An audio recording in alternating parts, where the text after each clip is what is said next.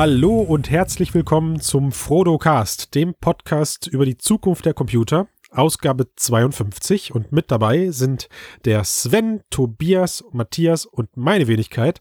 Und das war auch schon alles an Vorbereitung, was ich für den heutigen Cast dazu beitragen kann. Dürf, dürfen wir jetzt was sagen? Ja, das wäre jetzt so der Deal, oder? Hallo. Ah, hallo. Hallo da draußen. Ja, heiß ist es, oder? Ja, da, da Ja. schmilzt das Gehirn. Was? Was? Das, Ich war ja gerade in London ein paar Tage, da war es nicht so heiß. ja, hier in Frankfurt auch nicht, Sven. In Frankfurt auch nicht. Ja, Mensch. Was im Sommer, da brauchen wir auf jeden Fall Tobi, deine spanische Verzerrung ist schon hart. Besseres. Ja. Äh, ja, aber London ist ein harter Kontrast, so. Ja. Das stimmt. Noch was anderes. Klopf, klopf. Äh, Who's there? Das Sommerloch. Oh. Deswegen sprechen wir jetzt über Gehirninterfaces. Oh mein Gott. Ähm, Im Sommerloch, das Sommerloch des, der Hirninterfaces. Da bin ich gar nicht drauf Ja. vorbereitet, jetzt über, mit euch jetzt hier so über Gehirninterface zu sprechen. Nein, überhaupt nicht. Wahnsinn. Das war super spontan. Wie- also wie es gibt ein? Unternehmen, das heißt Neurable. Neurable und die klatschen dem Nutzer eigentlich handelsübliche Elektroden auf den Kopf, sieben Stück. Und das eigentliche Kunststück ist die Software, die dann die Informationen, die Impulse, die die Elektroden erfassen, als Befehle interpretieren kann. Also du denkst zum Beispiel an das Wort greifen und dann greifst du ein digitales Objekt. So wurde das in der Demonstration gezeigt. Hm. Oder du denkst an, an, an das Objekt, was du siehst. Also meinetwegen erscheint eine, eine Holzlok oder sowas und dann denkst du Holzlok und dann wird diese Holzlok ausgewählt. Und zumindest in diesem sehr begrenzten Demo-Szenario von den Leuten, die es testen konnten, sie sagen, es funktioniert erstaunlich gut. mhm. Mhm. Also, sollen wir Oculus Touch schon einmotten oder wie schaut's aus?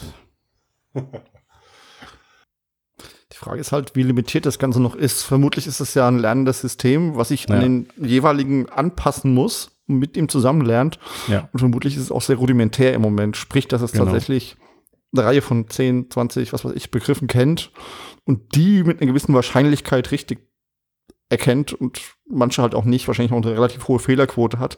Wenn man an so Spracherkennungssysteme denken, die sind ja auch noch relativ fehleranfällig. Da wird Mhm. sowas ja auch eher fehleranfällig sein, nämlich Wobei, die haben sich echt gut entwickelt, das muss man mal sagen. Naja, 20 Jahre. Also, Mhm. Ja, aber der Fortschritt war in den letzten Jahren immens gefühlt. Also als ich mein Note 3 gekauft habe, wann war das? Wann kam das raus?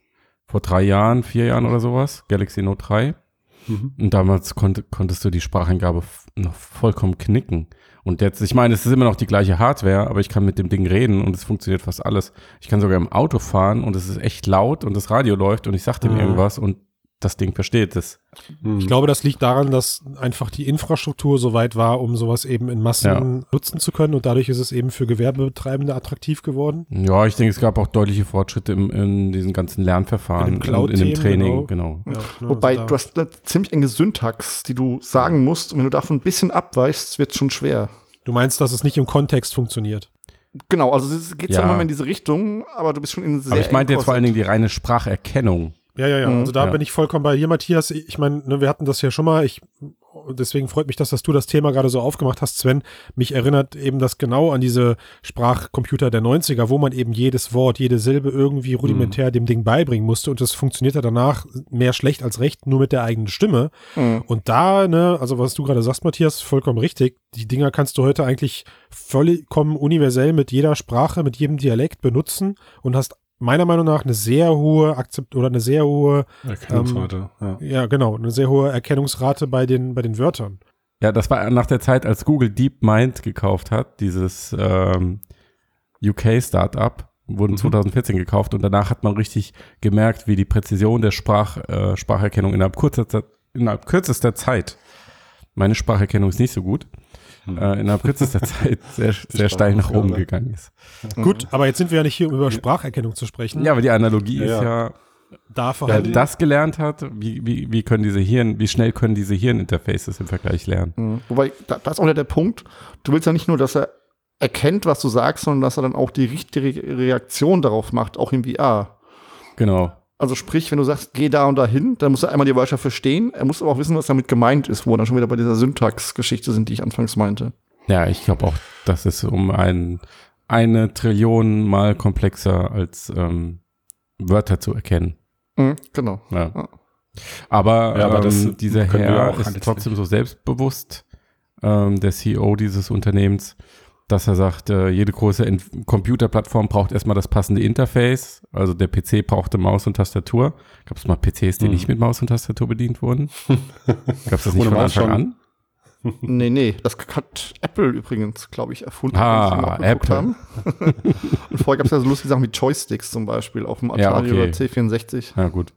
Ähm, oder beim Smartphone der Touchscreen. Äh, gut, auch es gab auch keine Smartphones ohne Touchscreen, aber das Handy, keine Ahnung. Ja, aber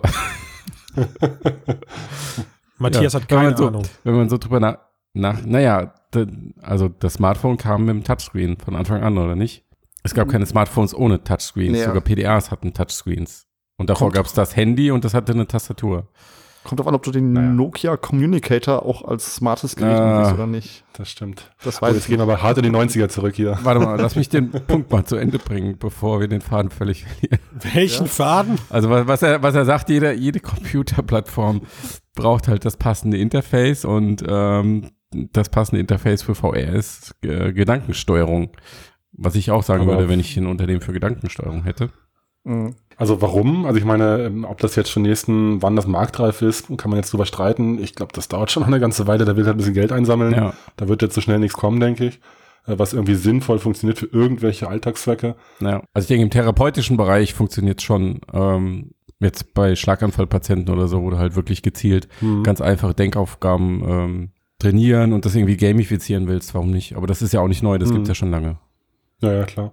Also ich meine, es gibt auf jeden Fall sicherlich sehr sinnvolle, gute und äh, für die Menschheit wichtige äh, Anwendungsfälle, wo man das ähm, schon verwenden kann oder ausbauen sollte.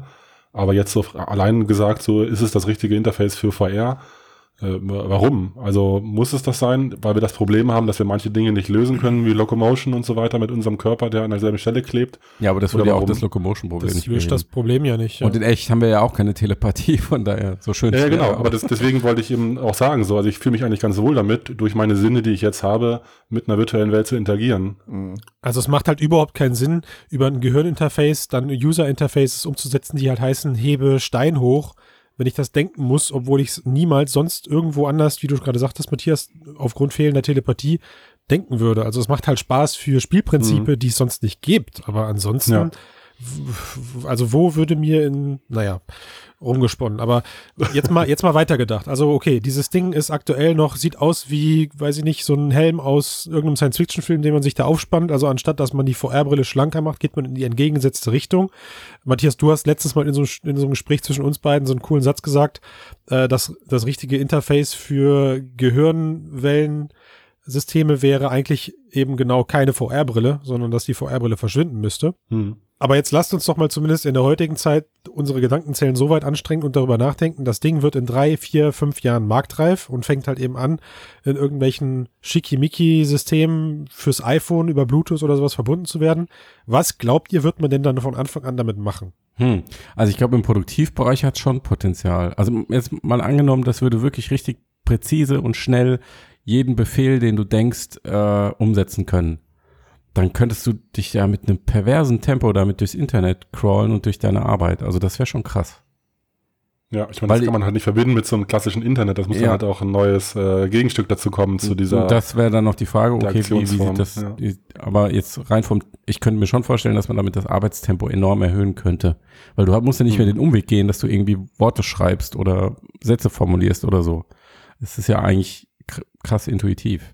Warum? Du musst, du musst den Brief doch genauso explizit denken, weil äh, diese Maschine sortiert ja nicht für dich deine Gehirn. Du denkst ja mehr als ein Gedanken pro Millisekunde.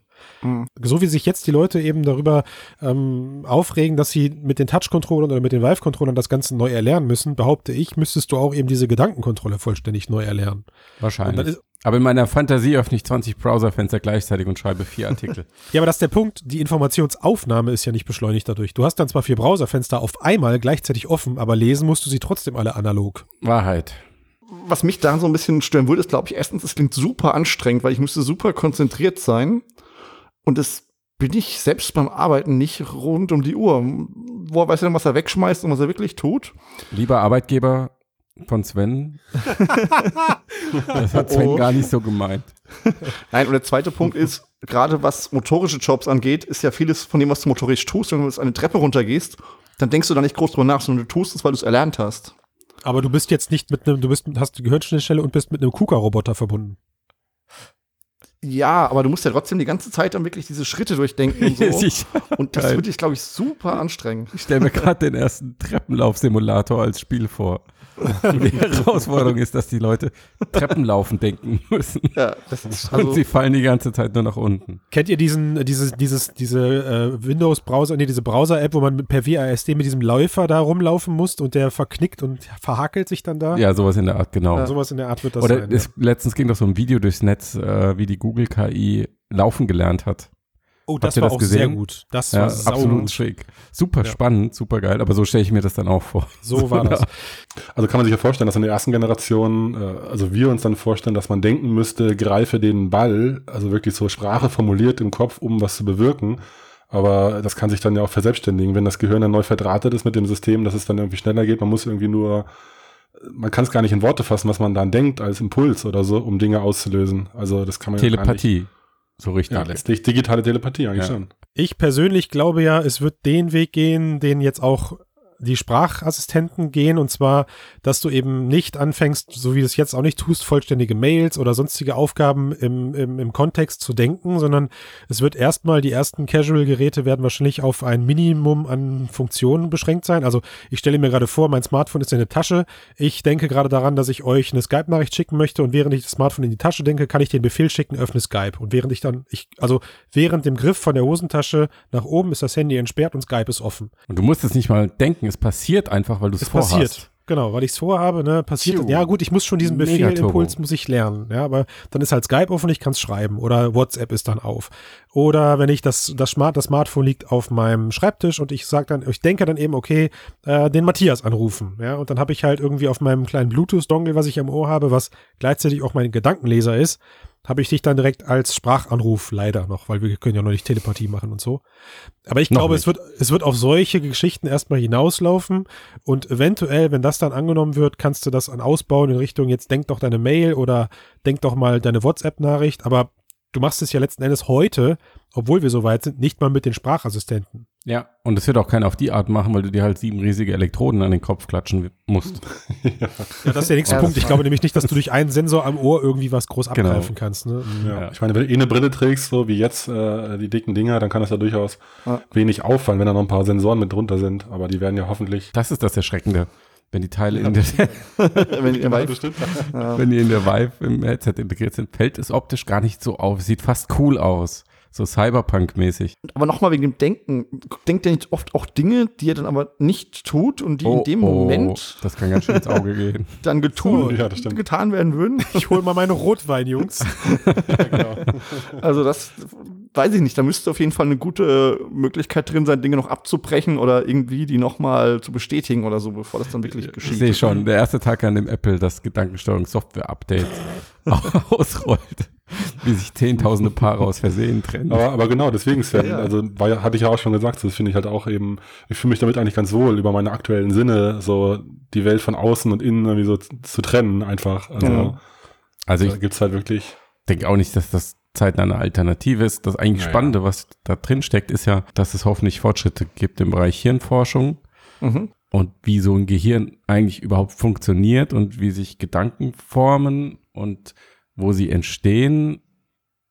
Dann sehe ich wirklich irgendwann in einer ganz weiten Ferne, fern Zukunft das Potenzial, dass da vielleicht eine fortschrittlichere Art von VR ähm, draus entstehen könnte.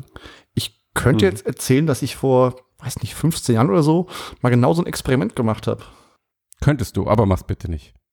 nee, ganz kurz. Also ein Freund von mir der hat mir so eine, genau so eine Maske auf den Kopf gesetzt und dann irgendwie so, so Nee, Moment, Moment, wir reden über. Gehirnforschung. Gehirnforschung. Ja, und hat mir dann, hat mir dann Bilder gezeigt und hat geguckt, wie ich darauf reagiere.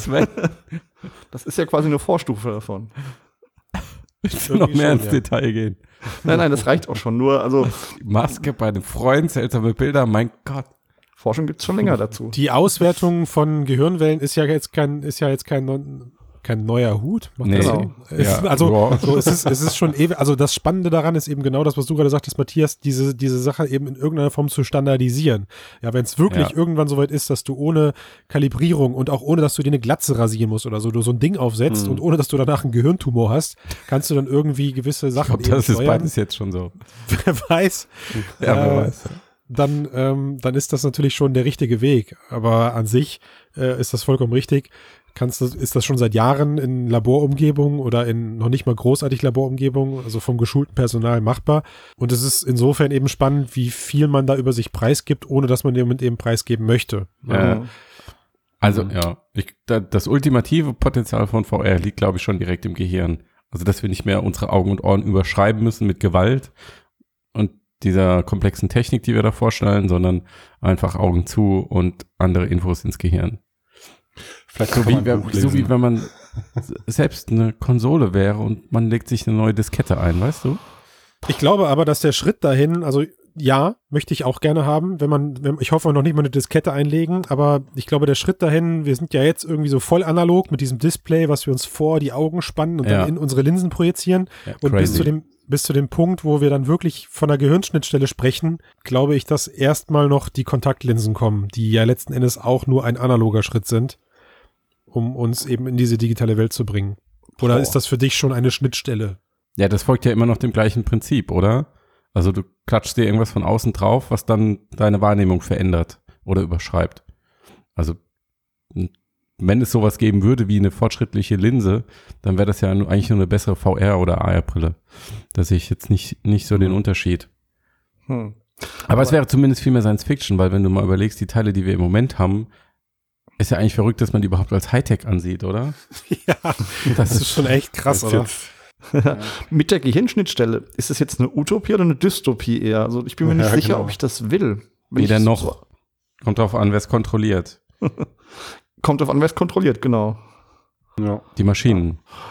Im schlimmsten Fall, ja. Weil auch nur die können es erfinden. Ja. Naja, aber mir geht's genauso, Sven. Also ich will auch noch äh, unverbunden sein können. Also ich möchte die Freiheit haben so und nicht irgendwie, ah, das führt jetzt ja zu weit, in einer Gesellschaft leben, wo das halt irgendwie verpflichtend dann notwendig ist, irgendwie so eine Gehirnschnittstelle zu etablieren, damit ich mit äh, dem Arbeitgeber sprechen kann oder so. Also das ist ja Quatsch. Also da, Hm. dann ist es halt echt vorbei. Aber Gehaltsverhandlungen würden fairer werden. ja, genau. Ob man das Da brauchst möchte. du die bessere, du brauchst halt die bessere Inception-Kontrolle dann. Ja. Es ist so, ich, also ich finde das so schwer noch vorstellbar, wirklich, dass das so eine Mainstream-Technologie mal wird. Das ist so interessant, weil so müssen sich die Leute vor 30, 12.000 Jahre gef gefühlt haben, um äh, über den Fernseh oder über äh, komplette Telefonnetzabdeckungen nachzudenken. Das war einfach so schwer vorstellbar. Und so fühle ich mich gerade, was diese Gehirnschnittstellen. Ich kann das überhaupt nicht einordnen. Echt, das ist, Hm. ist interessant. Ja, wobei die Dinger ja auch schon wieder der nächste Schritt sind. Vorher müsste er, also müsste nicht, aber wir sind ja eigentlich noch an dem Punkt, dass wir überhaupt überlegen, ob sowas wie VR oder irgendwas, was man am Kopf trägt, Mainstream werden kann. Hm. Hm. Wer weiß. Vielleicht, vielleicht sagen wir dann zu unseren Kindern, nee, also diesen Gehirnschnittstellenquatsch, den brauche ich nicht. Hm. Ja, klar. Ich gucke den Leuten lieber ins Gesicht, wenn ich mit denen rede. Und dann heißt es, boah, mit dem Opa, mit dem Opa sich zu treffen, das ist so anstrengend, weil mit dem muss ich mich analog, analog muss ich mich mit dem unterhalten. Ja, ja genau. In Facebook Spaces. Wer nutzt denn noch Facebook? so wird's kommen. Ja, aber bevor wir über Gehirnschnittstellen nachdenken, können wir ja erstmal in der jetzigen Welt, Schrägstrich, in den kommenden Generationen VR-Technologie bleiben, oder? Kommende Generation, ich sehe, du bist optimistisch. Es wird noch weitere geben. Nicht nur ich, nicht nur ich. Ich suche gerade die News, die ich vorlesen möchte. Ja. Dann such mal. Ich spoiler einfach, okay? Ja. Also, das Entwicklerstudio Ninja Fury, bekannt für, für was sind sie eigentlich bekannt? Ich weiß, sie haben vor ewigen Zeiten mal diesen PS3-Exklusivtitel gemacht, der dann total gefloppt ist. also Devil May. Cry haben sie gemacht. Ach, Devil May Cry haben sie, genau, ja. Also die, die halt, ja, die Mhm. sagen, VR-Brillen brauchen noch zwei Generationen, also ab der dritten haben sie Potenzial, Mainstream zu werden. Äh, finde ich ja irgendwie eine relativ, äh, weiß nicht, ob ich sie blauäugig finde oder naiv oder einfach nur Unsinn, keine Ahnung, wie seht ihr das? Ähm, also noch eine Generation findest du jetzt zu optimistisch oder äh, jetzt nicht ganz? Also sie sagen ja noch zwei Generationen, damit es Mainstream wird. Was halten wir von dieser Aussage? Es kommt halt echt stark drauf an, was in der nächsten Version alles reinkommt und vor allem wie der Preis ist. Und im Moment sieht es ja so aus, als würde erst die Technik besser werden und dann der Preis einen Massenmarkt erreichen. Und da frage ich mich so ein bisschen, ob das in der dritten Generation überhaupt schon der Fall sein wird, dass die Technik dann schon so weit ist, dass der Preis in dem Rahmen sinken kann, dass es wirklich den Massenmarkt ähm, vom Massenmarkt adaptiert wird. Soll ich dir mal was sagen? Ich glaube, der Preis ist gar nicht das Problem. Weil iPhone ist super Massenmarkt und die Dinger sind super teuer. Und das war von Anfang an mehr oder weniger klar vom ersten iPhone, dass das Ding Mainstream gehen würde. Und es ist auch ziemlich schnell Mainstream gegangen, obwohl es krass teuer war.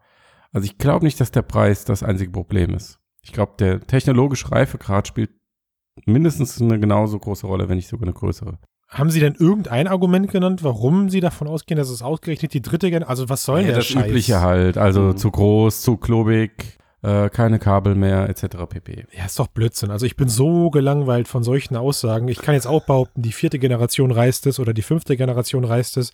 Also spult mal zurück in die 90er, da haben die Leute gesagt, ja, VR ist in zehn Jahren marktreif und äh, wird dann Mainstream. Was soll denn das? Ja, also Ja. du kannst sowas einfach nicht pauschalisieren. Das geht nicht. Da kann plötzlich eine Technologie um die Ecke kommen, mit der kein Mensch gerechnet hat. Ja. Oder irgendein Muss Mensch auch.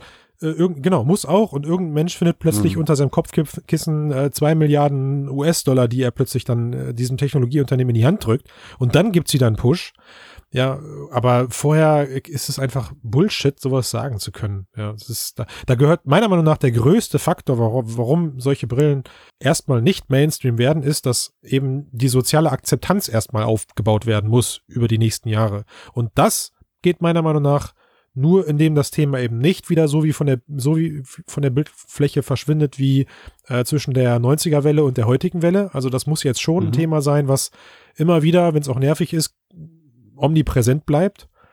Und dann hast du irgendwann mal den Punkt in der Gesellschaft, wo dann durch Technologie und durch sexy Geräte und durch die eine Power-App oder meinetwegen fünf davon, bitte, dann Hm. gibt's auf einmal so einen Marktschub, den sich bis dahin keiner erklären, geschweige denn vorhersehen konnte. Ich habe nicht mit einer Frage aufgehört. Ihr dürft jetzt einfach sagen, das ist scheiße, was du sagst. Nee. Nee, nee, alles, alles gut. das, äh, boah. Was ist los? War das, war das, so, war das so blöd, was ich gesagt habe? Oder nee, wie? überhaupt nicht. Nee, nee, überhaupt nicht. Ähm. Gut, dann sprecht ihr jetzt einfach alle ein Ja ein und sagt, dann ist das halt dreimal Zustimmung. Äh, Also ja, Christian, also finde ich schon auch. Also ich finde es kein, äh, kein Quatsch. Ich meine, die Dinger müssen halt schon, wie du sagst, sexier werden oder so ein Accessoire sein, dass man auch Bock hat, irgendwie das zu nutzen, so wie man sich irgendwie auf sein neues Handy freut in der Hand oder so. Das, das darf halt keine Blockade sein, sondern man muss sich freuen, das Ding aufzusetzen und sich auf den Content zu freuen oder auf Ja. die soziale Interaktion zu freuen oder was auch immer man da drin vorhat oder so. Ich frage mich jetzt auch im Rückblick auf unser erstes Thema nochmal, was schneller passiert. Also können diese VR-Brillen technologisch wirklich so weiterentwickeln und so weit getrieben werden, dass die so gut werden, dass, die, dass viele Leute das benutzen? Oder kommen wir wirklich früher an einen Punkt, wo irgendwelche direkt ins Gehirn Sachen äh, interessanter werden? Das fragst du dich wirklich? Fragst du dich das ich wirklich? Ja, Boah, krass. absolut. Hm. Ja. Aber der Zeitrahmen, also gerade für diese Gehirnschnittstelle, Ich denke so in 10, 15 Jahren. boah, also das ist VR-Brille. ja, ich bin, ich bin Nee. pro VR-Brille auf jeden Fall. Ja, da glaube ich auch nicht dran. Also ich meine, da, da, da gibt es eher das, das super ausgereifte Lichtfelddisplay, was die Brillen schmaler und äh, schöner aussehen lässt und sogar das Bild eben realistischer erscheinen lässt als eine Gehirnschnittstelle. hm. Naja, also so, du brauchst auf jeden. Fall eine Display-Technologie, die noch nicht erfunden wurde. Du brauchst irgendeine Fortbewegungstechnologie, die noch nicht erfunden wurde. Also das sind schon zwei riesige Fragezeichen. Hm. Ja, gut, aber jetzt so eine Gehirnschnittstelle, ich meine, da musst du lange trainieren, da kannst du mal links und rechts denken oder auswerten noch aus dem Gehirn. Also da ist noch ein langer Weg zu gehen, glaube ich, bis man da irgendwas Sinnvolles mitmachen kann. Außerdem die Gehirnschnittstelle, ich glaube noch nicht mal, dass das so ein technisches Problem ist, sondern wie Christian eben bei VR meint, das ist noch ein viel größeres soziales Problem. Ich glaube, der erste Mensch, der sich so, eine, so ein Kabel direkt ins Hirn steckt, das wird relativ großen Wirbel machen und das wird relativ viele Gegenbewegungen geben. Hm. Und da hat's die VR-Brille für den Massenmarkt um einiges einfacher, soziale Hürden zu überspringen. Ja, weil sie nicht genauso ernst genommen wird wahrscheinlich. Ich meine, wenn es dann so eine Protestbewegung gibt, dann wäre das ja auch ein Zeichen dafür, wie äh, disruptiv diese Technologie wäre. Ja, nee, ich war, also keine Ahnung, es ist ja wirklich reine Glaskugelleserei, aber ich kann auch sein, dass halt diese VR-Brille, wie sie im Moment ist, in ihrem Formfaktor und ihrer Funktion, dass das einfach eine Entwicklungssackgasse ist und dass man irgendwie was Ja. anderes finden muss. Was eine, war ist eine wilde These, weil ich glaube, bevor du irgendwelche Technologien lizenzieren und auch eben für die für den Menschen freigeben kannst, die ins Gehirn gehen, da wird es erstmal irgendwelche vermutlich fragwürdigen, aber eben trotzdem frei, freikäuflich erwerbbaren Techniken geben, die so tun, als würden sie ans, an, an das Gehirn gehen. Also ich denke da jetzt, zum Beispiel, ihr habt, ihr habt gerade Motion Sickness aufgemacht und bei einem Zeitraum von zehn Jahren musste ich sofort an diese äh, an diese Samsung-Kopfhörer denken. Ich glaube irgendwie Anthem oder irgendwie so hießen die, die auf 2016 vorgestellt werden, wurden, die Gibt's mehrere, dieses, ja. dieses Wasser im Gehirn, äh, in den, im Ohr, im Innenohr eben zum Wackeln bringen und dir dadurch diese Motion, dieses Motion-Gefühl eben gegen, geben Mit und da Elektroden. entgegenwirken. Ne? Genau. Hm. So, ne, also das heißt, da wird erstmal von außen dein Innenohr so manipuliert, dass du denkst, du bewegst dich jetzt wirklich. Klar fehlt da noch äh, der Wind auf deiner Haut und vielleicht eben auch die, die Masse in deinen Händen, wenn es um irgendwelche haptischen Sachen geht. Ich glaube aber, das sehen wir zuerst. Und da wird auch die nächsten Jahre äh, eher was an die Öffentlichkeit geraten als im Gehirnschnittstellenbereich. Ja, ja, glaube ich auch. Ja, die nächsten Jahre sowieso. Ne? Also ich bin nicht davon ausgegangen, dass das in fünf Jahren passiert. Nee, zehn, vielleicht das in- zehn. 10 oder 15 oder meinetwegen auch 20, ja. Ja, irgendwo musst du dich schon festlegen. Nö. Sonst, äh, sonst ist die Machen- Diskussion machen die, unfair. Machen die, Nein, wie soll, wie soll man sich denn da festlegen? Ich meine, wir wissen es ja nicht. Ich, was ich in Betracht ziehe, ist, dass das Konzept von VR mit der VR-Brille und den Interfaces, die wir jetzt haben, in eine Sackgasse läuft, aber mit einer Gehirnschnittstelle extrem erfolgreich sein könnte, ohne einen Zeitrahmen zu nennen. Ohne VR-Brille dann. Ohne, ohne irgendwas, was man sich auf den Kopf schnallen muss, ja. Aber dafür Mhm. halt mit, mit, mit einer Qualität, wie sie jetzt versprochen, aber noch nicht gehalten wird. Würdet ihr euch denn, pass auf, die Frage mache ich dich jetzt nochmal auf. Jetzt gibt es morgen die total ungefährliche Gehirnschnittstelle. Also ihr klemmt euch etwas irgendwie hinten an den Hals dran oder ihr setzt euch vielleicht so einen kompletten Ring um den Hals, der, naja, sagen wir in der ersten Generation ein bisschen klobiger aussieht, aber plötzlich taucht ihr eben, weil es geht eben direkt übers Rückenmark in euren, in euren Kopf, taucht ihr in digitale Welten ein, die aber so aussehen wie Computerspiele von heute, weil mehr ist einfach nicht drin. Ja, also ihr Mhm. taucht dann eben in ein, ähm, boah, Skyrim oder so. Ja, das ist ein schlechtes Beispiel, ist sechs Jahre alt, aber sagen wir mal, die grafische Qualität entspricht dann eben nicht dem Fortschritt, den wir jetzt von zehn Jahren erwarten. Würdet ihr das dann nutzen und als geil empfinden? Gut, wir sind natürlich die Retro-Generation, da spielt man dann halt äh, so Retro-VR mit dem Gehirnschnittstellen-Ding. Warum nicht? Naja, aber was passiert Ja. da mit dir? Also du hast ja dann plötzlich wirklich den, den totalen Eindruck, als bist du da in dieser Mhm. Welt. Du fühlst alles, du riechst alles, du spürst alles. Und Hm. aber die Welt sieht eben so aus wie etwas, das du, naja, von heute kennst. Also von, aus heutigen Computerspielen. Hm, hm. Ist das dann vielleicht ein Argument, dass man sagt, ja, Gehirnschnittstellen, okay, aber jetzt muss die Grafik geiler werden, die Rechenpower ist noch nicht da? Oder ist das etwas, was sich so äh, äquivalent eben mitentwickelt, dass man da jetzt nicht drüber philosophieren braucht? Ja, ja, ich meine, das ist ja hypothetisch, weiß man natürlich nicht, aber äh, auch wenn es, ich meine, die Fra andere Frage wäre ja, was würdest du es machen wollen, wenn es halt äh, perfekt aussieht? Also hättest du dann Angst, würdest du es dann machen? Also was ist jetzt die, die, der Unterschied so? Also, dass du sagst, es reicht dir nicht, wenn es nicht cool aussieht, oder dass du dann irgendwie doch rausgerissen wirst aus der Welt, weil es dir nicht real, immersiv genug ist, dadurch, dass es nicht echt aussieht, kann man es nicht akzeptieren. Ich meine, in Allspace oder so hat man es ja auch akzeptiert, dass die Leute wie Holzfiguren aussehen. Kommt man drüber wegsehen, so. Das haben die total akzeptiert. Jetzt ist es Deswegen sind sie jetzt auch nicht mehr am Markt, ja. ähm, aber also nochmal auf die, also ich zum Beispiel, ich würde das überhaupt nicht wollen. Also eine Gehirnschnittstelle ist was, ich würde das nicht nutzen, nie im Leben.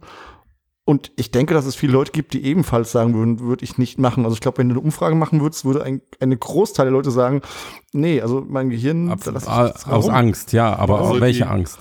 äh, weil man einfach die Kontrollverlust Kontrolle oder verliert. was? Ja, aber guck mal, Sven, also ich meine, wenn dir, wenn dir doch in 20 oder in 10 Jahren vollkommen technisch beweisbar mit wissenschaftlichen Erkenntnissen erklärt werden kann, warum du keine Angst davor haben musst, ist das doch, würde ich das so pauschal nicht ausschließen. Die Leute hatten vor 100 Jahren äh, Angst, dass Fotografie denen ihre Seele klaut und wollten sich nicht fotografieren lassen.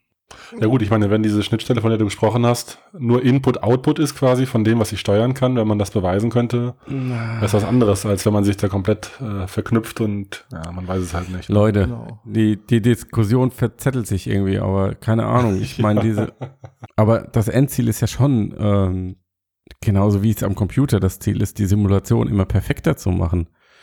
Also wo soll es denn auch sonst anders hingehen? Wir hören ja nicht irgendwann auf damit und sagen, okay, jetzt ist aber die Grafik noch ein bisschen mehr und dann wäre es wie echt, lass mal lieber sein. Wird ja nicht passieren. Das Ding ist klar, du machst die Grafik immer besser auf aktuellen Systemen und so, aber du greifst halt nicht direkt auf das Hirn zu. Und das ist halt echt eine, eine Barriere. Also alles, was damit zu tun hat, das ist halt so ein spezielles Thema. Und das Gehirn ist ja auch super unerforscht. Also man weiß zwar viele Dinge. Ja, dann ja nicht mehr. aber wo zum Beispiel die, ja, aber wo kommt zum Beispiel deine, Was kannst du da kaputt machen oder klauen? also was macht dich aus? Wo ist das im Gehirn? Wo sitzt das, was dich als Mensch ausmacht, was dich von mir unterscheidet und so? Keine Ahnung. Ungeklärte Dinge. Ja. Und ich weiß nicht, also, wie gesagt, für mich, ich würde das komplett ablehnen. Für mich wäre das nicht Dass du es einmal ausprobiert hast und das wäre richtig geil und dann würdest du es immer machen. Ich würde es aber halt nicht ausprobieren, das ist der Punkt. Geil, dann haben wir doch mal jetzt endlich einen Punkt, auf den wir uns in zehn Jahren nochmal berufen können. Sagen wir Dann kann man 20. das gerne noch mal Das war, oder 20, das war ja mal eine, eine feste Aussage. Ja, lass mal zurück in die Realität gehen. ja ich tschüss. hatte eine Woche. Ach so. Tschüss. Wir können,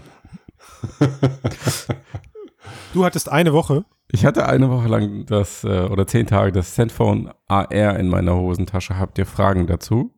Äh, ja, doch, äh, doch, eine, eine Frage würde ich mir erlauben. Ähm, würden wir davon ausgehen, das Gerät wäre jetzt dein Arbeitsgerät? Würdest du Ja. dann schon spürbare Mehrwerte verzeichnen durch diese Tango-Technologie, die da integriert ist? Nein, null. Kannst du darauf antworten, dass es interessanter für die Hörer wird oder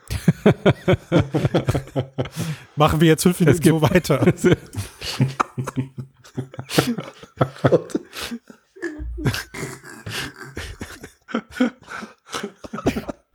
ja, nein, schreiben Ich wollte ja noch weiter sprechen. Gib einfach eine vernünftige Antwort, Mann.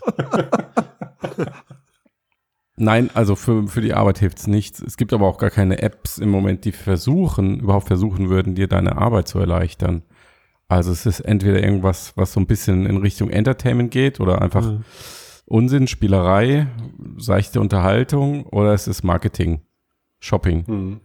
Und in der Tat sehe ich im Bereich Shopping ähm, das größte Potenzial. So jetzt, so wie die Technologie jetzt im Moment ist.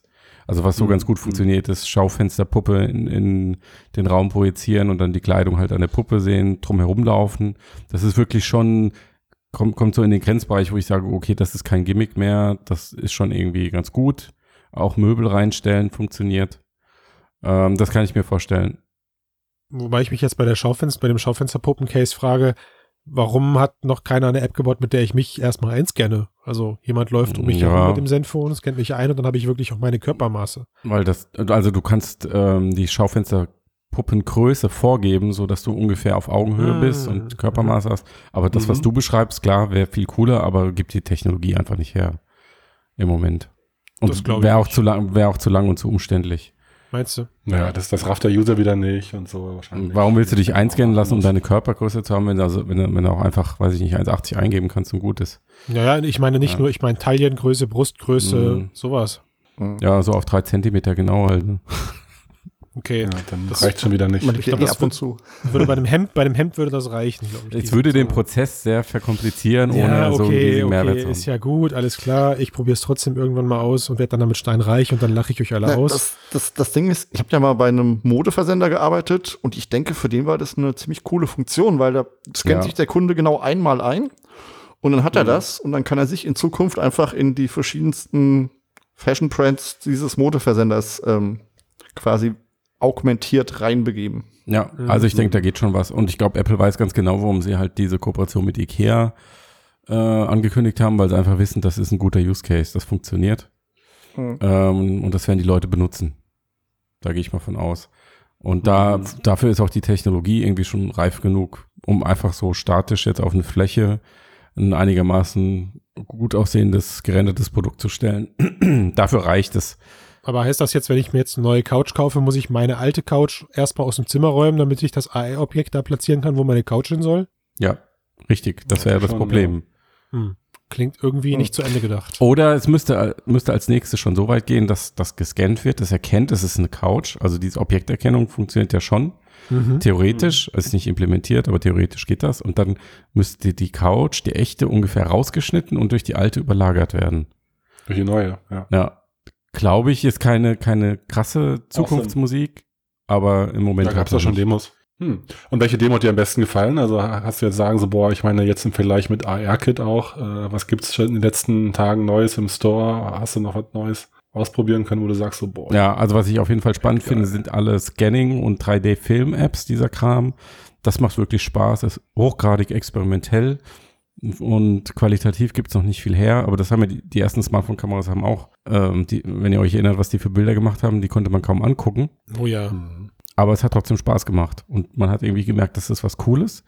Und so ähnlich sehe ich das auch bei diesem 3D-Scanning und ähm, bei 3D-Videos. Und wenn die nächste Generation, weiß ich nicht, viermal so gut auflöst, Die dritte, sag bitte die dritte die dritte, für dich, Ja, die genau. dritte, wenn die dritte Generation siebenmal so gut auflöst,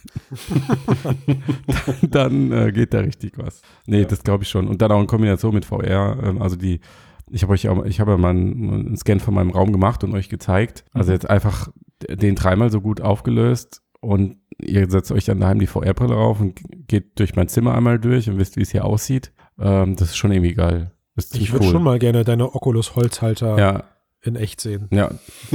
das könntest du dann. nachdem ich gehört habe, dass Du kannst auch einfach das nächste Mal kurz vorbeikommen, wenn du mal in Gut, Frankfurt aber- bist, aber das wäre auch ein bisschen zu einfach. Also ja, das, so wir cool. könnten uns in Spaces treffen. Mach doch ein 360-Foto. Aber Ja. nein, äh, ich glaube aber, dass, was da ja jetzt wieder auffällt und daran zu diskutieren wäre, all das, was wir gerade beschreiben, ist ja erstmal wenig technologiegetrieben. Also das kann ja morgen dann meinetwegen auch irgendwie durch einen tollen Algorithmus mit Slam und zwei Stereokameras oder sowas gelöst werden. Ja, ich glaube, du brauchst schon noch Erkennung. bessere 3D-Sensoren jetzt Mhm. von der Auflösung.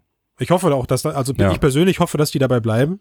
Hm? Ich hoffe, dass, Mhm. ich hoffe, dass 3D-Tiefenscanner zu einem Standard in den Smartphones werden. Ja. Das wäre schon ein Herzenswunsch und die dann eben schöner aufgelöst werden. Aber ja, die, die Anwendungen müssen halt jetzt erstmal kommen. Ich, ich persönlich finde es auch ein bisschen schade, wenn sich jetzt erstmal alle auf Shopping und auf Maßband stürzen, aber kann mich da nicht von freisprechen. Auch wir haben jetzt die ersten Projekte, die sich genau mit diesen beiden Themen befassen, interessanterweise. Ja, aber ich finde es legitim, ist halt das, was funktioniert. Was willst du irgendwas Ja. machen, was eh nicht klappt?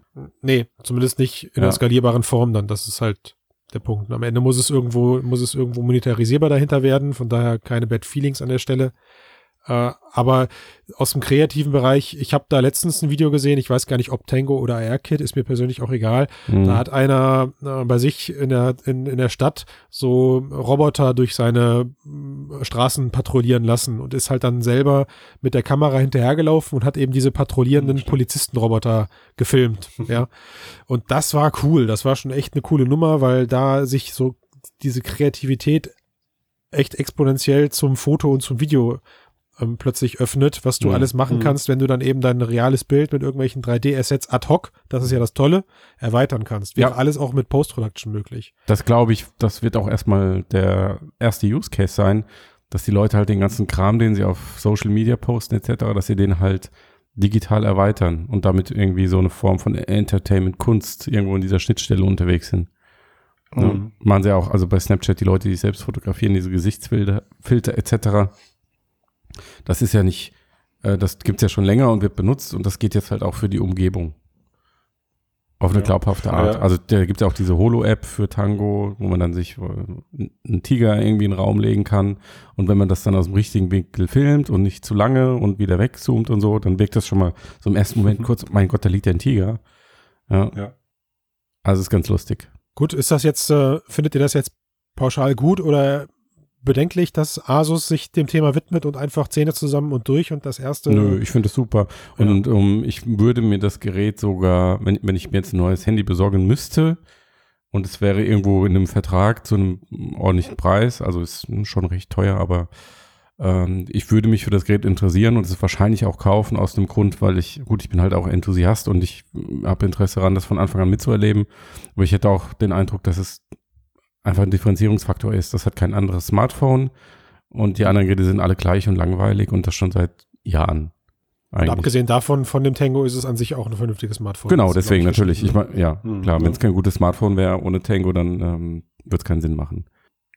Ähm, ich habe da nur, um da mal ein bisschen Salz reinzustreuen, sorry, aber ich glaube, die Verkaufszahlen werden trotzdem nicht gigantisch werden von Nein, dem natürlich nicht. Und Aber das erwartet auch Asus nicht. ja, aber Tango muss ins, in irgendein Samsung-Gerät, in irgendein Note oder was weiß ich, S9 oder so. Das Sonst- wird auch passieren, äh, wenn es ja, ausgereift ist ja. und Mhm. bezahlbar und schlanker und ja, vielleicht in der dritten Generation dann. Genau. Nächsten Monat Ja, wird man auch sehen, was Apple macht im iPhone 8, ob da was kommt oder nicht. Da sind wir ja auch gespannt drauf. Unabhängig davon, Tango ist ja nicht nur ähm, diese Sensor-Hardware-Kombination, sondern ist auch, sind auch Software-Algorithmen, genauso Mhm. wie das AR-Kit und ähm, das Tracking in den ähm, in diesen Daydream-Brillen ist ja auch Tango-Tracking. Und das Mhm. sind ja auch nur zwei Stereo-Kameras. Also ich kann mir vorstellen, wenn jetzt das nächste Pixel ähm, Smartphone kommt, dass das auch Tango unterstützt, vielleicht dann aber halt ohne 3D-Scanner, aber mit zwei Frontkameras oder so, so wie es auch beim AR-Kit ist. Mhm. Und das hat dann auch Samsung etc. Also es wird schon irgendwie. Also du meinst, Tango könnte tatsächlich zu einem zu, zu, zu dem Tango wird, ja, Android-Äquivalent von AR-Kit werden? weil das ist es aus meiner Sicht schon Schön. jetzt. Ja. Ja, Hm. Okay, Ob also mit oder ohne gar nicht so- 3D-Scanner. hm, okay, das ist doch mal, das ist doch mal eine Aussage. Ja. Mhm. Ja, ja. Wir dürfen gespannt sein. Da warten wir alle drauf, Ja. weil das größte Problem, was ich auf uns zukommen sehe, ist eben genau dieses Splitten des Marktes, dass jetzt das, was ähm, auf dem AR-Kit-Geschichten möglich sein wird, eben erstmal nicht auf den Android-Geräten machbar ist. Und das finde ich schade. Das soll so nicht sein. Deswegen go for it. Alle bitte draußen mehr Tango-Devices. ja, Das stimmt. geht auch an Google. Guter Aufruf. Boah. Das stimmt. Und Chapeau Asus, dass sie da Gas gegeben haben. Ja. Sehr gut. Gut, ich verziehe mich jetzt mal auf meine Couch und äh, ziehe mir meinen Hirnchip rein. Weil, was ihr Oh, nicht wisst, ich komme nämlich aus der Zukunft und ich habe den ganzen Scheiß schon, über den ich hier rede und ich tease euch nur. Sorry. Hart. Und Sven, glaub mir, du wirst es benutzen. das glaube ich auch, Bin doch. gespannt. Du Das als ich Erster. auch. Ja. Das ist, wenn hier drei Leute im Cast und sagen, ey, habt ihr das gesehen letztens, als wir das ausprobiert haben in der App, da sagst du mit deinen, äh, weiß ich nicht, wie alt du dann bist, holst dein Gebiss raus und sagst, okay, jetzt habt ihr mich soweit. ich mach das jetzt auch. Okay, dann sind wir bei Cast Folge. Ähm, nee, das überschlage ich jetzt 1000. nicht. 10.000, 10.025. 10.052. Ziemlich viel. Ach, ich schneide das einfach raus. Ich Ja. lasse es drinne. Wir machen weiter. Bis nächste Woche. Bis dann. Bis Ciao. dann. Ciao.